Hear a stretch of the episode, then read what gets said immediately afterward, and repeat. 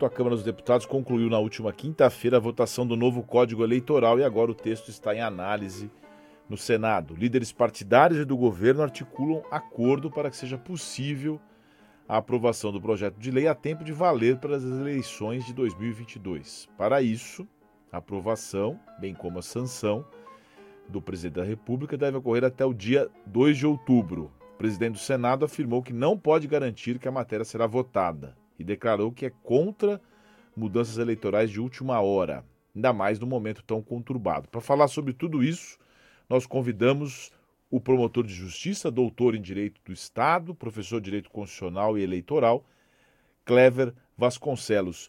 Bom dia, Clever, obrigado por nos atender. Bom, Sérgio, é uma, é uma, uma honra poder falar com você. Fico muito satisfeito, muito feliz. E para colaborar com essa informação que é de grande relevância para todos nós, né? Sim. Eu sempre digo aqui, meu caro, que a reforma política ela é a mãe de todas as reformas. Mas essa não seria essa reforma da mãe, né? Seria uma reforma de uma das partes, né? O Código Eleitoral seria uma parte de uma reforma importante. Você acha isso também? É, a gente precisa separar duas expressões: reforma política e reforma eleitoral. A reforma política é aquela reforma que pretende a alteração do relacionamento entre os poderes, judiciário, executivo e legislativo. Por exemplo, semiparlamentarismo, parlamentarismo. Agora, a reforma eleitoral é uma reforma estritamente na regra de acesso popular através do voto do eleitor, uma regra mais instrumental, não tão material. Então, o que se discute hoje, junto ao Congresso Nacional, é a reforma, agora, nesse exato momento, é a reforma exclusivamente eleitoral. E essa, essa reforma eleitoral, da forma que foi proposta, na sua avaliação, ela tem coisas positivas, ela é boa ou ela tem mais pontos negativos?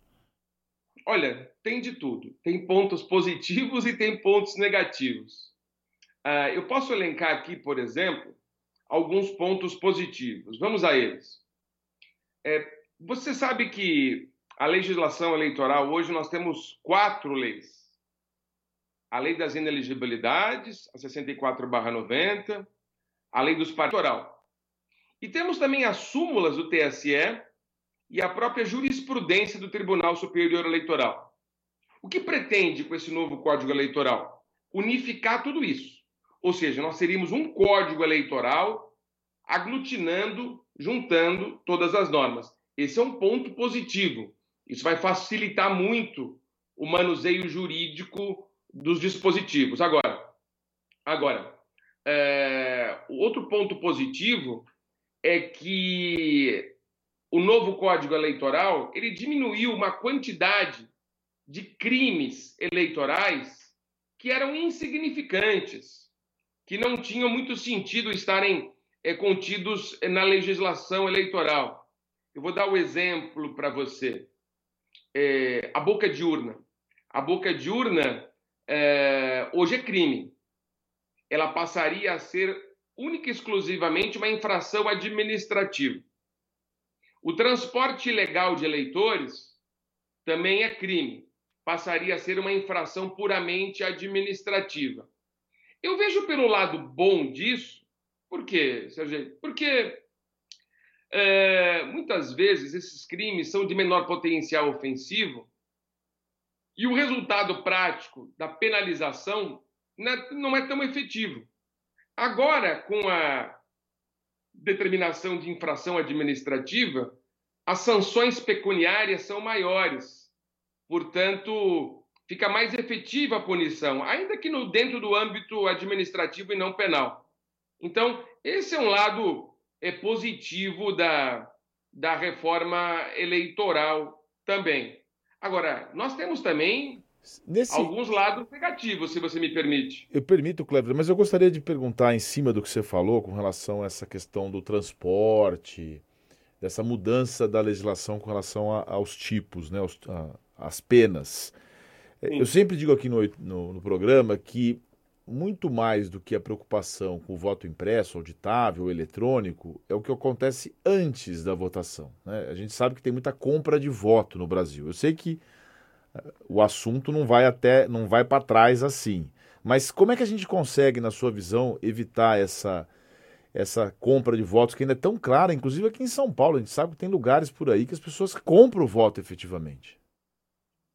É, no que, é, eu acho que a, a maior efetividade quanto ao combate a esse tipo de situação, que é, é, na verdade é a compra da consciência eleitoral da pessoa, né? A pessoa se vende, se vende, é, inclusive por pouco, né? Você veja, não que vender por muito também é, não, não tem sentido nenhum, mas veja, é, a gente tem aquela figura das fotografias lá no, na região norte, nordeste, em frente à casa do sujeito.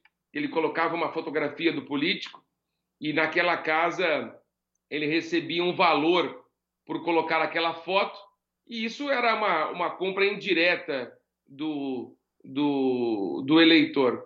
Eu acho que a, a maior efetivação ao combate à compra de votos é dar instrumentos, instrumentos ao Poder Judiciário e ao Ministério Público Eleitoral no sentido de combatê-los. Como? Através da criminalização de algumas condutas, o que efetivamente não foi feito pela reforma. A reforma, ela não criou crimes específicos sobre isso. O único crime específico que a reforma criou é, foi o crime é, do Caixa dois. Mas um crime apenado com uma sanção muito pequena, É, muito insignificante, que não vai gerar problema para o criminoso. Então, eu vejo que a reforma eleitoral não andou bem nesse sentido. Ela enfraqueceu muito o poder de fiscalização de uma eleição, principalmente num determinado ponto, que é o ponto da prestação de contas eleitoral. Ou seja, hoje em dia, os candidatos prestam contas das suas campanhas e... e... Uh, a especificação da prestação de contas ficou muito a desejar, ou seja, é, a apresentação do quanto gastou e do quanto recebeu será muito informal. Isso vai banalizar o dinheiro investido nas campanhas eleitorais sob o ponto de vista da legalidade. Nós estamos ao vivo com o promotor de justiça, doutor em Direito do Estado, professor de Direito Constitucional e Eleitoral, Clever Vasconcelos. Professor, e os critérios para a criação de partidos? Todo mundo fala que não é possível conviver com os partidos, com tantos partidos assim. Houve, tem alguma modificação nessa, nessa reforma com relação a, a, a, digamos, enxugar um pouco os partidos? É, não. É, hoje no Brasil nós temos trinta e três partidos políticos em funcionamento. O requisito... O requisito fundamental e mais difícil para criar um partido político é a aprovação do seu caráter nacional, onde nós precisamos de muitas assinaturas em vários estados brasileiros, o que é muito difícil criar um partido político hoje. O que eu vejo, na realidade, é que os partidos políticos estão desaparecendo. Por quê? Tem um fenômeno constitucional chamado cláusula de barreira ou cláusula de desempenho, que estabelece uma nota de corte em cada eleição proporcional para deputado federal por partido.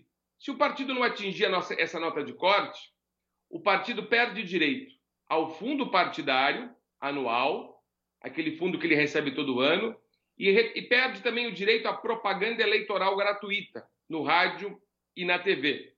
O que, que a reforma eleitoral fez a esse respeito? Pelo menos pretende fazer. Ela criou uma chamada federalização partidária. Deixa eu explicar melhor para o seu ouvinte. O que é essa federalização partidária? Quando os partidos não atingirem a nota de corte, eles vão poder se juntar, se fundir e montar um, uma, uma, de, uma denominada coligação que vai impedir que esses partidos desapareçam. Então, vamos lá. Tem um partido pequenininho, de aluguel, sem expressão, que tende a desaparecer porque não consegue uma votação mínima na cláusula de desempenho. O que, que ele faz?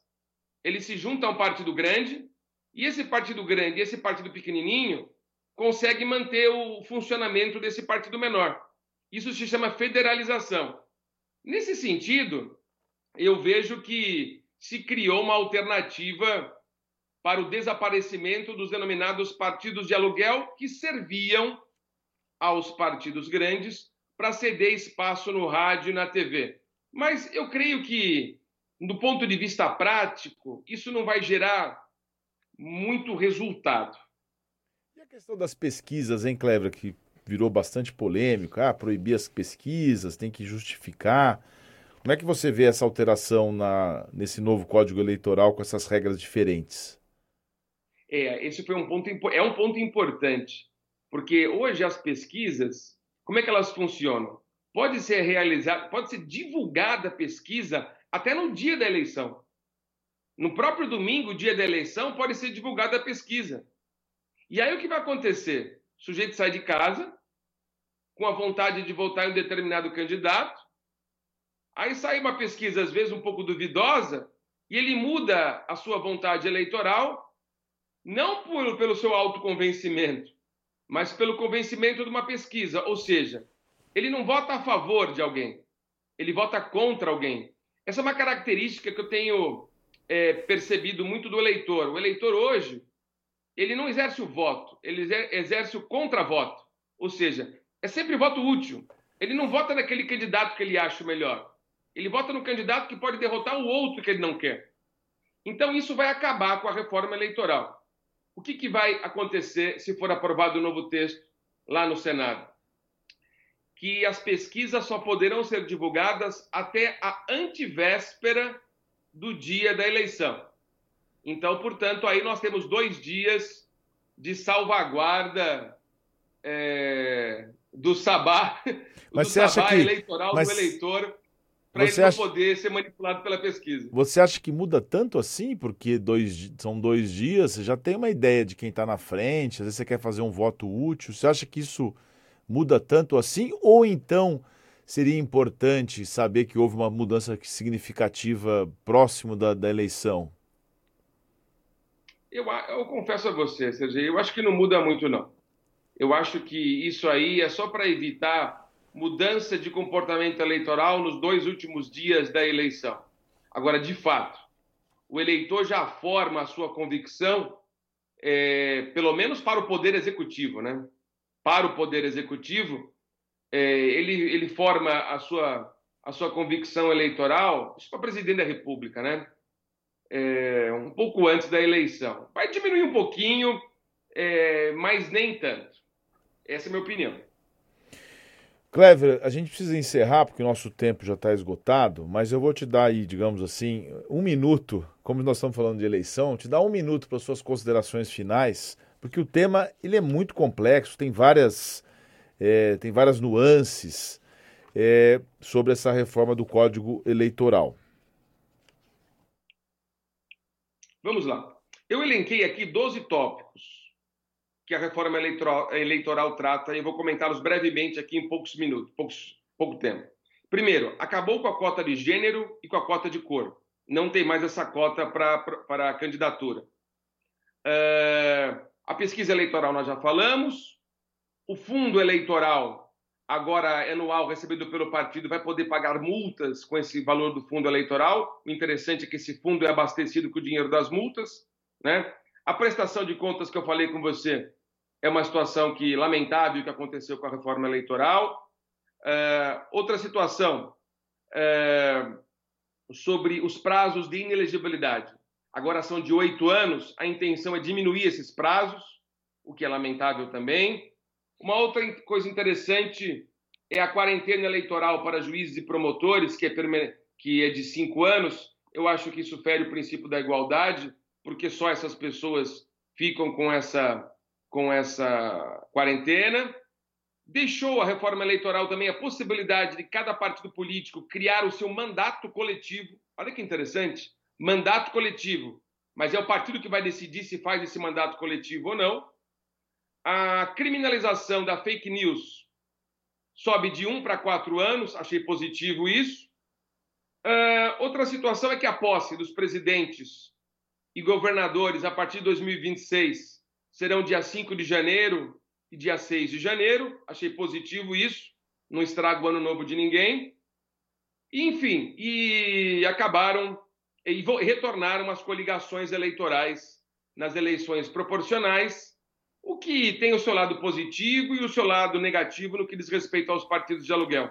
Então, do modo geral, eu daria uma nota seis para essa reforma eleitoral.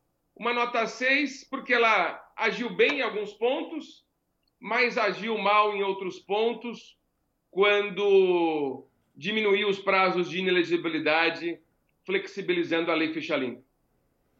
Belo resumo, Clever, muito bom, bela síntese, né? Poder de síntese. Mas vem cá, nota seis, você que é professor, passa de ano?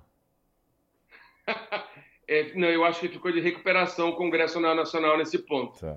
Não é uma reforma, Sergei, porque o Congresso Nacional não abriu esse tema para a sociedade.